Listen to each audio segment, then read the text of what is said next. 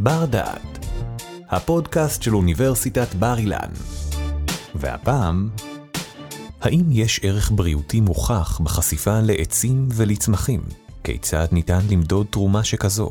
עם דוקטור קרן אגאי שי מהפקולטה לרפואה בצפת, מראיינת שי קלוט.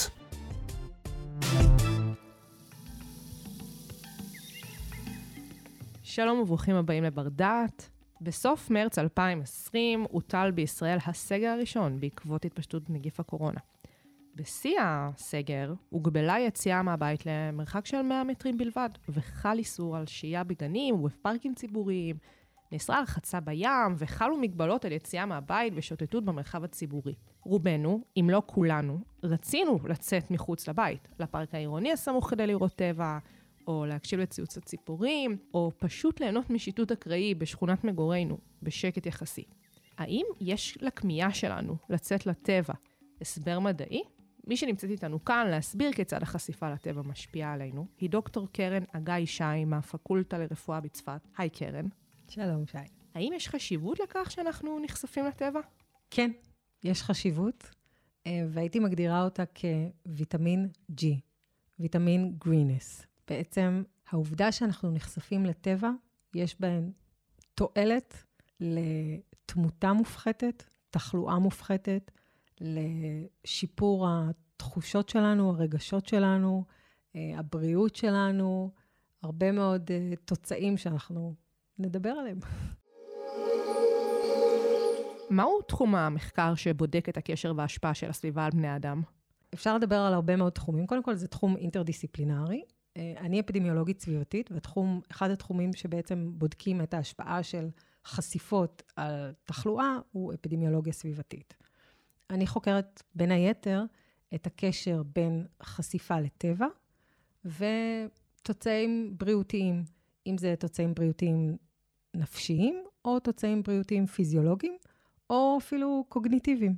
ואיך עושים מחקרים בתחום הזה? אז יש הרבה מאוד שיטות לחקור את הקשר הזה. קודם כל, זה מאוד מאוד הגיוני. נכון, נכון זה, זה הגיוני לכולנו. הגיוני. כמו שפתחתי בהתחלה, זאת אומרת, אנחנו רוצים להיות בחוץ. זה נשמע לנו טוב. הגיוני, זה נשמע לנו הגיוני שחשיפה לטבע היא משפרת את הבריאות שלנו, וזה משהו שאנחנו משמעית. צריכים. חד משמעית. אנחנו מרגישים את זה, רובנו. אבל זה שזה הגיוני, זה עדיין לא אומר שאנחנו צריכים לכמת את זה, ואנחנו צריכים גם לתת בעצם לאנשים שאחרי זה צריכים לעשות את ה... הטבע הזה, לאפשר לנו את הטבע הזה, מתכנני הערים, למעשה להגדיר להם, נניח, איזה טבע אנחנו צריכים, כמה צריך, אה, כמה, כמה תועלת אנחנו מקבלים, מה מסביר את הקשרים האלה מבחינה ביולוגית, פיזיולוגית, מה התועלת בדיוק שנגרמת מהחשיפה לטבע. ולמעשה, המחקר האפידמיולוגי הראשון היה בשנת 1984.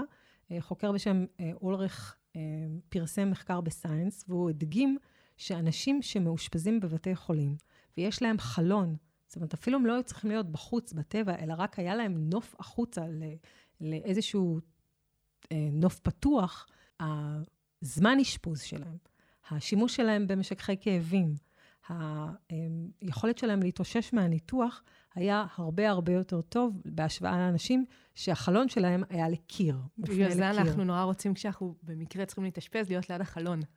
לגמרי. יש לזה את התועלת. יש בזה תועלת, והתועלת הזאת אפשר לכמת אותה. זאת אומרת, רואים את זה במחקר מבחינה כמותית. עכשיו, זה אנחנו מדברים על אנשים שהם חולים, ויש לנו, אנחנו עושים איזשהו תהליך של הילינג, uh, של ריפוי עבורם. אבל גם לאנשים בריאים, או גם כתהליכי מניעה, ובגלל זה קראתי לזה ויטמין G, ממש בדומה לחיסונים. אנחנו יכולים לעשות, אה, חס, לראות שיש קשר בין כתובת המגורים של אנשים ובין אה, התועלות הבריאותיות שאחר כך אנחנו רואים במחקרים האפידמיולוגיים. אז איך עושים את זה? אנחנו צריכים כולנו לקחת את הדברים, לארוז תיק ולחפש לנו בית בטבע? אז אנחנו לא צריכים לארוז תיק ולחפש בית בטבע. למעשה, העובדה שיש לנו אפילו עצים בשדרה ליד הבית שלנו, יש, יכולה להיות לזה תועלת. אה, אבל אני רוצה לחזור אחורה, אני רוצה לחזור, שאלת אותי על איך בעצם אנחנו חוקרים את, ה, את הקשר הזה? Mm-hmm.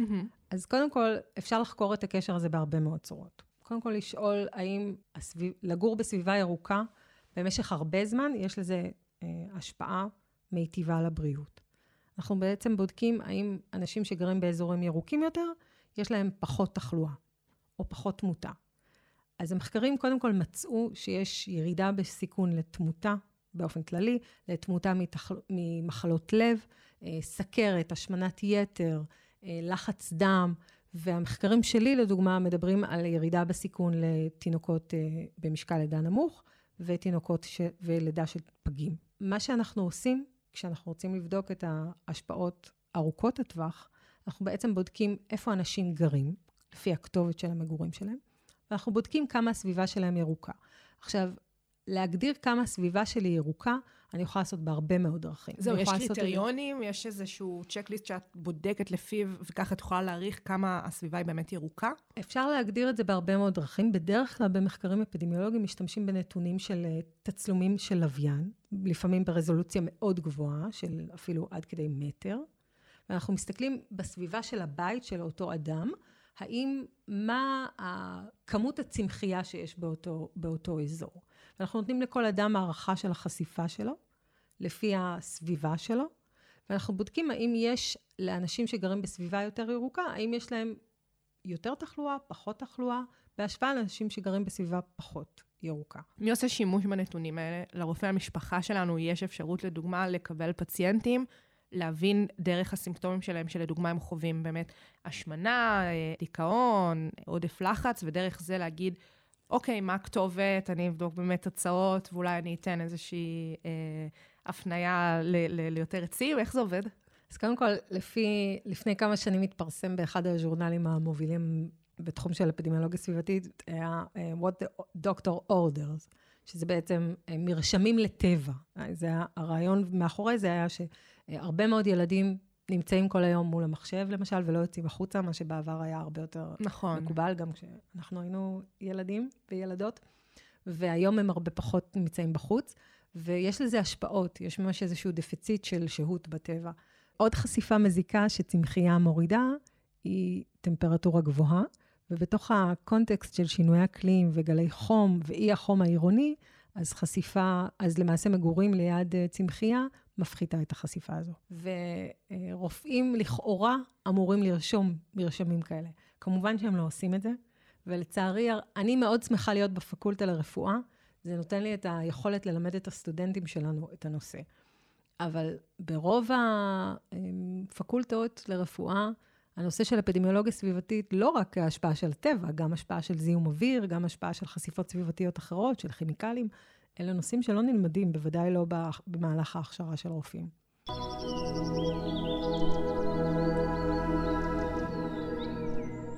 יש אוכלוסיות שהחשיפה של הטבע משפיעה עליהן אחרת, יותר, פחות? יש אוכלוסיות, ולמעשה אה, על כולם הטבע משפיע לטובה. כל החשיפות אה, סביב, חשיפה לנייצ'ר, יש לה תועלת. אבל לאנשים אה, ממעמד סוציו-אקונומי נמוך, אנשים עם השכלה נמוכה או הכנסה נמוכה, זה אנשים שהרקע הבריאותי שלהם הוא בדרך כלל, וההתנהגויות הבריאותיות שלהם, הלייפסטייל, הוא הרבה פחות טוב, ולכן אנשים שנמצאים בסביבה ירוקה, התועלת שהם מקבלים מתוך כל המחקרים באופן כללי, וגם במחקרים אצלנו, אנחנו מצאנו שהאוכלוסיות במעמד סוציו-אקונומי יותר נמוך, הם הרוויחו הרבה יותר מהעובדה שלידם היו פארקים, או אה, צמחייה, או גינות. איך בודקים את הקשרים הללו? אז אמרתי, יש הרבה מאוד דרכים. אני אתאר ש... שתי צורות של מחקרים. מחקר אחד זה מה שנקרא מחקר תצפיתי, בעצם אנחנו לוקחים נתונים מאנשים מתוך אה, אה, אה, דאטה. אנחנו מסתכלים, לדוגמה, נשים בהיריון אה, שהגיעו לבית חולים ללדת, הן ממלאות שאלונים, הנשים האלו, אה, ואנחנו למעשה אה, מצאנו את הקשר, מתוך כתובת המגורים שלהם, מצאנו את הקשר בין רמות הקורטיזול בשיער שלהן, שזה איזשהו אינדיקטור לרמות אה, של סטרס, וסביבת המגורים שלהם. אנחנו בדקנו את כתובת המגורים שלהם, אנחנו הערכנו את החשיפה לסביבה ירוקה מתוך תצלומי לוויין, ואנחנו מצאנו שרמות הקורטיזול היו נמוכות יותר אצל נשים שהיו חשיפות לסביבה ירוקה יותר. ממש מחקר, כמו שאמרת, זה הגיוני, אבל הנה, זה מוכיח את זה. נכון. קודם כל, זה מחקר, פעם ראשונה שמצאו בקונטקסט של הורמון של קורטיזול, שזה ממש איזשהו אינדיקטור ביולוגי לרמות של סטרס. יש הרבה מאוד מחקרים שמדברים על תועלת, על ירידה בחרדה וירידה בדיכאון וירידה בכל מיני השפעות של אה, תחלואה נפשית. וכאן אנחנו ממש הראינו במהלך ההיריון ירידה באינדיקטור ביולוגי, שהוא אינדיקטור של סטרס. למה דווקא הריון? הריון זו תקופה קריטית, כי למעשה, קודם כל, קורטיזול ברמות גבוהות, יש לו השפעות שליליות על העובר. אז uh, אם אנחנו רוצים לשפר את בריאות הדור הבא, אנחנו יכולים לעשות זאת באמצעות uh, חשיפות מיטיבות במהלך ההיריון. אז uh, הריון זו תקופה מאוד מאוד חשובה לילד, לכל החיים שלו. הריון זו תקופה, אמרנו, הריון זו תקופה מאוד חשובה. ישנה תיאוריה אה, תיאוריית ברקר, שמדברת על כך שחשיפות במהלך ההיריון, אה, אחר כך משפיעות, הן עושות איזשהו שיפט לבריאות לכל החיים. זאת אומרת, תינוקות שנולדים במשקל לידה נמוך, הם אחר כך בסיכון מוגבר לתחלואה קרדיו-וסקולרית ולתמותה בהמשך החיים. אז יש אה, תיאוריה שמדברת על כך שחשיפות במהלך ההיריון הן למעשה מאוד מאוד חשובות לבריאות. לכן הריון. במחקר הספציפי הזה, זה היה מחקר יחסית על אוכלוסייה מאוד קטנה, של 217 נשים. אה, אבל המידע היה הרבה יותר מפורט. במחקר אחר שלנו, שהוא מחקר שהתבסס על נתונים של נתוני לידות חי, זאת אומרת, זה מרשם, שם המידע היה הרבה פחות מפורט, אבל שם חקרנו 80 אלף נשים בהיריון. וואו. ובדקנו האם סביבת המגורים באזור תל אביב, האם סביבת המגורים הירוקה יותר, היא למעשה אה, איזשהו גורם מגן מפני משקל לידה נמוך. במקרה הזה זה כבר איזשהו תוצאה בריאותי, זה לא רק רמות של קורטיזול, שזה איזשהו אינדיקטור של הורמון, אלא יש לנו ממש תוצאה בריאותי, וגם ראינו ירידה בסיכון ללידה של פגים. איך הוכחתם במסגרת המחקר שההבדלים האלה בממצאים קשורים לסביבה ולא להסברים אחרים? דוגמה, מצב סוציו-אקונומי, או באמת אה, נשים שגרו בשכונות אה, טובות יותר בתל אביב, שאולי זה מה שהשפיע על המצב של העוברים שלהן, הוולדים. אז קודם כל, אני חושבת שזה התפ... התפקיד של אפידמיולוג. אפידמיולוג טוב, זה מה שהוא אמור לעשות. הוא בעצם, אה, יש לו חידה, יש לו, את הת... יש לו את הנתונים, והוא צריך למצוא את האמת מאחורי הנתונים. לגמרי. אנחנו צריכים, יש לנו קשרים, יש לנו אה, data, ואנחנו בעצם צריכים למצוא את הקשרים האמיתיים. עכשיו, זה, זה אומנות, יש כלים היום אה, שאתה משתמש בהם. עכשיו, זה לא כלים של big data, שאתה זורק הכל פנימה ובעצם אה, מוצא, המחשב מוצא לך קשרים, אלא יש היפותזה, יש, יש לך ידע מוקדם, אתה לא מגיע טבולה ראסה, אתה יודע מה הקשרים שאמורים להיות. בין אה, מוצא, בין אה, מצב סוציו-אקונומי, בין השכלה, בין אה, מספר הילדים הקודמים שהיו לכל אישה ומשקל לידה, או כל מיני קשרים שיש לך בתוך הדאטה סט שלך, אתה למעשה משתמש בכלים מעולם הסטטיסטיקה הביזיאנית, בוא נקרא לזה ככה, ואתה יכול מתוך הכלים, מתוך הכלים האלה, ללמוד על מה הקשרים שאתה צריך לתקנן אליהם, איזה משתנים אתה צריך לתקנן אליהם, איזה, לא, איזה משתנים לא לתקנן אליהם, גם זה מאוד חשוב. לדעת ממה להתעלם. ממה לא להתעלם, ממש לא ממה להתעלם. ממה אם תכניס לתוך המודל שלך, הוא יגרום לך להטיות. זה ה, זה ה, זו החוכמה. המחקר שלך היה תצפיתי, לא הייתה התערבות באוכלוסייה. ערכת מחקרים אה, שהם יותר ניסויים, או שיש מחקרים בתחום הזה שהם יותר ניסויים, שאנחנו יכולים ללמוד מהם נתונים מסוימים? אז ניסוי ייתן לי תשובה לשאלה על הקשר בין חשיפה קצרת מועד יחסית. Mm-hmm. נכון? זאת אומרת, אני לא יכולה לקחת עכשיו את אוכלוסי, אוכלוסייה שגר באזור אחד, להזיז אותה למקום אחר, לבדוק בעוד 20 שנה אם היא תפתח נכון. סרטן או תמות וכדומה. כי זה מחקר לא אתי. לא. מה שכן, אה, אחד מ... בשביל לגלות אה, תוצאים שהם לטווח ארוך יותר, אז לפעמים יש לנו ניסויים טבעיים, זה נקרא, Natural Experiments. כשקורים אסונות או קורים דברים ברחבי העולם, ואנחנו מהם מסיקים מסקנות. אחד מהמחקרים האלה זה אה, מחקר שהתפרסם בשנות 2012 ו-2015 על ידי דונובן בארצות הברית. אה, הייתה פלישה של חיפושית, של חיפושית מיילה, שהיא למעשה תוקפת עצי מיילה, והיא גרמה למוות של מיליוני עצים בצפון ארצות הברית, אה, צפון-מזרח ארצות הברית, והם אה, מצאו שבאזורים שבהם מתו העצים האלה, הייתה תמותה עודפת של אנשים, של אנשים. ממחלות קרדיו-וסקולריות, באותם שנים שבהם היה המוות הזה של העצים, בהשוואה לאזורים שבהם לא היה המוות הזה של העצים. והם חישבו את זה והם מצאו שהייתה תוספת של 25 אחוז אה, עלייה בסיכון לתחלואה ותמותה ממחלות קרדיו-וסקולריות, ובעצם הם חישבו שזה 16.7 מקרי מוות ל-100 אלף מקרים במהלך שש שנים, שבסופו של דבר מדובר בסך הכל ב-15 אלף, 15 אלף מקרי מוות עודפים כתוצאה ממוות של עצים. סוג אחר של מחקרים, למעשה, שהוא נותן לנו תשובה על השפעה קצרת טווח של חשיפה לטבע, היא ניסוי. לוקחים אנשים ובעצם אה, חושפים אותם לסביבות שונות, או חושפים אותם לתמונות של טבע, או לצלילים של טבע, אם רוצים לבדוק כל חתיכה מהטבע. זה מספיק משפיע, הדברים האלה? זאת אומרת, אה, גירויים אה, מלאכותיים במרכאות? אז קודם כל, בואו נתחיל בהשפעה של סך הכל, של חשיפה לשהות בטבע. אז מחקר שאני הייתי שותפה לו, למעשה זה מחקר שנשים יהודיות וערביות, שהיו בפארק, אה, היו בסביבות שונות, בין, התחילו בבית ואחר כך עברו לפארק ואחר כך אה, למרכז העיר ואחר כך לשכונ, לשכונת מגורים קטנה, ולמעשה בדקנו את ההשפעה גם על תחושות שלהם, רגש, רגש שלילי ורגש חיובי, וגם על אה, זיכרון. זה מבחן של זיכרון, זה נקרא backwards, למעשה בודקים האם uh, הזיכרון לטווח קצר שלך מושפע מאיפה שאתה נמצא, וגם uh, מדד של סטרס, שנקרא heart rate variability, שזה שינוי בקצב הלב. Uh, השינוי בקצב הלב שלנו מאוד מושפע מהרמת סטרס שאנחנו נמצאים בה. כשאנחנו גם ברוגע, uh, זה מאוד מהר המדד הזה משתנה, וגם כשאנחנו נכנסים לסטרס, המדד הזה משתנה בצורה מאוד uh, משמעותית.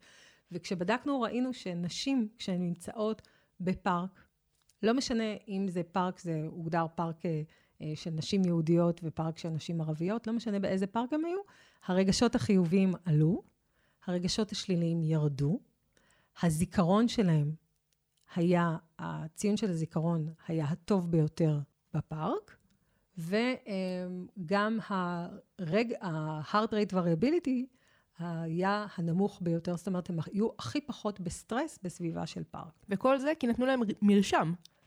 כי טבע. שמנו אותם בטבע, ובדקנו את ההשפעה. עכשיו, זה לא רק מחקר שנעשה פה בישראל, המחקר הזה הוא מחקר בהלימה להרבה מאוד מחקרים מרחבי העולם שנעשו, ויש uh, חזרתיות, שזה גם נושא מאוד חשוב בשביל קביעת סיבתיות. אנחנו רואים את אותם ממצאים ממחקרים בכל העולם, אנשים, גברים ונשים, ואנחנו רואים את ההשפעה הזאת. אנחנו עכשיו גם בודקים את ההשפעה הזאת בתוך בר אילן, אנחנו עושים ניסוי, אה, ואנחנו מגייסים נסיינים, ובודקים את ההשפעה של אה, שהות ב- ליד קיר ירוק, ליד גינה, וליד קיר שהוא לא ירוק, והוא לא ליד גינה, ואנחנו בודקים האם יש לזה איזושהי השפעה על המדדים שונים, אה, רגשות, תחושת, תחושות, heart rate variability.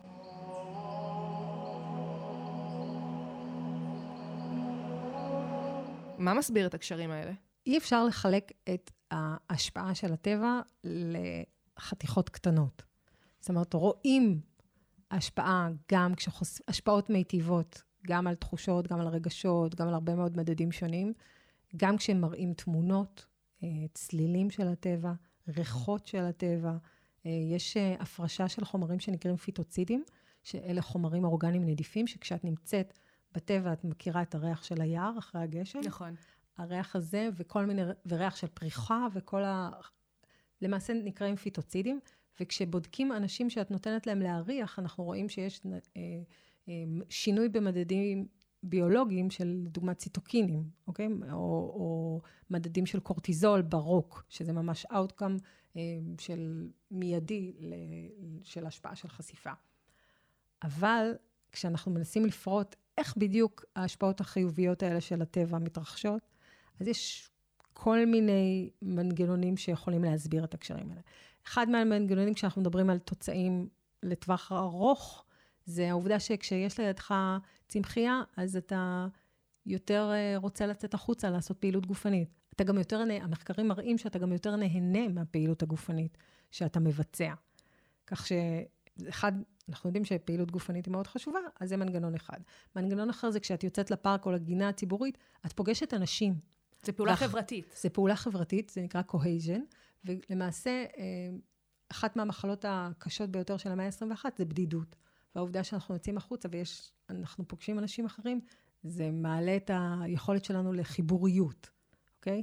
חוץ מזה שהטבע, שצמחייה ועצים בעיקר, יש להם אפקט של הפחתה של חשיפה לחומרים מזיקים. בכלל לא דיברתי על זיהום אוויר, שזה תחום מחקר אחר שלי, אה, ואנחנו, כשיש עצים, אז יש אה, פחות זיהום אוויר, יש פחות רעש, יש פחות קרינה, יש צל. אוקיי? כל החשיפות המזיקות האלה שגורמות לתחלואה, הן יורדות כאשר אנחנו נמצאים בפארק. יש לנו אה, גם אה, עלייה כנראה בחשיפה למייקרוביום. חוץ מזה, אנחנו גם, למעשה, מרבית התועלת הבריאותית שאפשר, אה, שנותנים ומבחינים בהשפעה של חשיפה לטבע, היא למעשה דרך מנגנונים נפשיים קוגניטיביים, שזה stress reduction ו-attention restoration. אלה שני מנגנונים מקבילים. אחד הוא למעשה הפחתה של רמות של עקה, ואנחנו כל הזמן נמצאים תחת סטרס. נכון. והמנגנון השני הוא מנגנון אה, יותר קוגניטיבי. הוא למעשה, אנחנו נמצאים כל הזמן, הסביבה הבנויה היא דורשת מאיתנו משאבים של קשב. וכאשר אנחנו נמצאים בטבע, למעשה אנחנו לא, לא נדרש מאיתנו קשב. ולכן אנחנו יכולים להעלות את המאגרים של הקשב, שהם תמיד בחסר אצלנו. יש הרבה מאוד מחקרים שמראים שסימפטומים של ילדים עם הפרעות קשב וריכוז, הם הרבה יותר נמוכים כאשר הם נמצאים בחוץ בטבע, וגם כשמלמדים תלמידים בחוץ, בחוץ. יש להם הרבה פחות סימפטומים של קשב, אה, של הפרעת קשב. הם הרבה יותר, הם מסוגלים הרבה יותר להיות בקשב. דיברנו מקודם על אה, גורמים מלאכותיים, להשמיע רעשים, אה, קולות, אה, אה, תמונות. אה, כשאנחנו כבר הולכים לדבר האמיתי, יש באמת השפעה או קשר של השפעה לסוג הצמחייה? זה משנה אם אני אהיה ליד עציץ או ליד עץ, בתוך יער או ליד אה, פרחים בשדרה? אז קודם כל, באופן, מרבית המחקרים האפידמיולוגיים לא ממש ירדו לשאלות הספציפיות האלה, וזה ממש ה-cutting edge, זה הדברים החדשים שעושים. א', האם יש סוגים מסוימים של צמחייה שגורמים להשפעה מיטיבה יותר? אני אתן רמז, עצים הם הטובים ביותר. אה, ב', האם יש צמחייה מסוימת שגורמת אה, אולי לאוכלוסיות מסוימות להרגיש יותר טוב או פחות טוב? יש אה, עבודות שמראות שנשים, לדוגמה, כשהצמחייה מאוד סבוכה, מרגישות פחד או אם אין אה, אור באותו פארק או באותו אזור, הם פחות אה, ירצו ללכת לאזור הזה, ודווקא הוא יגרום ליותר סטרס מאשר לתחושות חיוביות. אז זה גם מאוד תלוי בתת-אוכלוסייה שאנחנו חוקרים. האם יש אה, צורה מסוימת של הגינה? יש היום עבודות שמראות שככל שהפארק הוא יותר אסימטרי, אז זה יותר טוב לבריאות של האוכלוסייה שנמצאת מסביב. הוא צריך להיות נגיש לאנשים. באמת המון גרוע שצריך לקחת בחשבון כשרוצים לעודד חשיפה, להגביר אותה, לעשות את ההתאמה האינדיבידואלית הזאת.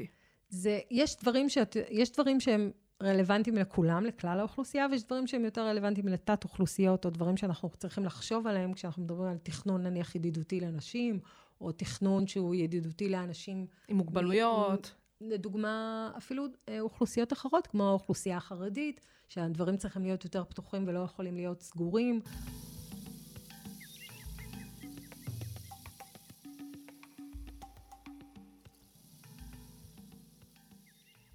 מה צופן העתיד בתחום? אז קודם כל, מרבית המחקרים שתיארתי היו מחקרים על אנשים בריאים, ואיך אנחנו מונעים מאנשים בריאים מחלות, או איך אנחנו, האם יש קשר בין חשיפה ותחלואה. אבל מה קורה, האם אנחנו יכולים לקחת את התוצאות שלנו ואת המחקרים שלנו לעולם הטיפולי? זאת אומרת, לא רק מניעה, אלא כבר איך אנחנו מטפלים באנשים. אז אה, יש ביטוי מדהים ביפנית, שנקרא שינרין יוקו, שזה אמבטיית יער, יפה, זה כמו אמבטיית שמש. נכון, דומה לאמבטיית שמש, אבל אמבטיית יער. למעשה, הם דוגלים בעובדה שאנשים צריכים ללכת ולהיחשף לטבע באופן אקטיבי. במקרה הזה זה מניעתי, אבל יש גם תחום אחר שנקרא אקו-פסיכולוגיה, שזה תחום שממש בשנים האחרונות התפתח, וזה תחום שמנסה לראות איך מטפלים בכל מיני סימפטומים מבריאות הנפש, באמצעות חשיפה לטבע, באמצעות טיפול שהוא גם תוך כדי כך שאתה, אני מניחה שאת מכירה את כל הנושא של גינון טיפולי, יש את התחום של אגרותרפי, ויש הרבה מאוד תחומים של, שהם ממקום טיפולי, ולמעשה זה אחד מהתחומים החדשים ביותר באפידמיולוגיה סביבתית. אני מבינה מהשיחה בינינו שבאמת צמחים הם ויטמינים, שזה דבר שקיים. זה מה שאני רוצה שתזכרו, שכל פעם כשאנחנו יוצאים לטבע, אנחנו למעשה נחשפים לויטמין G. וכמו חיסונים וכל התחום של מניעה של מחלות, אנחנו יכולים להשקיע יחסית מעט משאבים במניעה, ואחר כך אה, להקטין את הצורך להשקיע את המשאבים האלה בטיפול. ואני ממליצה לכל המאזינים שלנו לשהות בטבע, או להתבונן בו מהחלון, לטפל בגינה, בעציצים, להתבונן בתמונות של טבע באופן כללי. כל החשיפות האלה נמצאו בספרות כהתערבויות שמועילות לבריאות. אנחנו נעשה את כל הדברים האלה, זה באמת נורא פשוט, ונתת פה כל כך הרבה טיפים, שאין סיכוי שהמאזינים פשוט לא יקומו ויעשו את זה. כי זה בריאות בסופו של דבר. דוקטור קרן אגאי שי, המון המון תודה. תודה. תודה שהאזנתם לבר דעת. מיטב המרצים והחוקרים של בר אילן בחרו עבורכם את הנושאים המסקרנים ביותר מתחום התמחותם. התוצאה? ספריית פודקאסטים משובחת שכולה זמינה לרשותכם. בר אילן, משפיעים על המחר, היום. ערכה והפיקה שי קלוט. תודה על ההאזנה.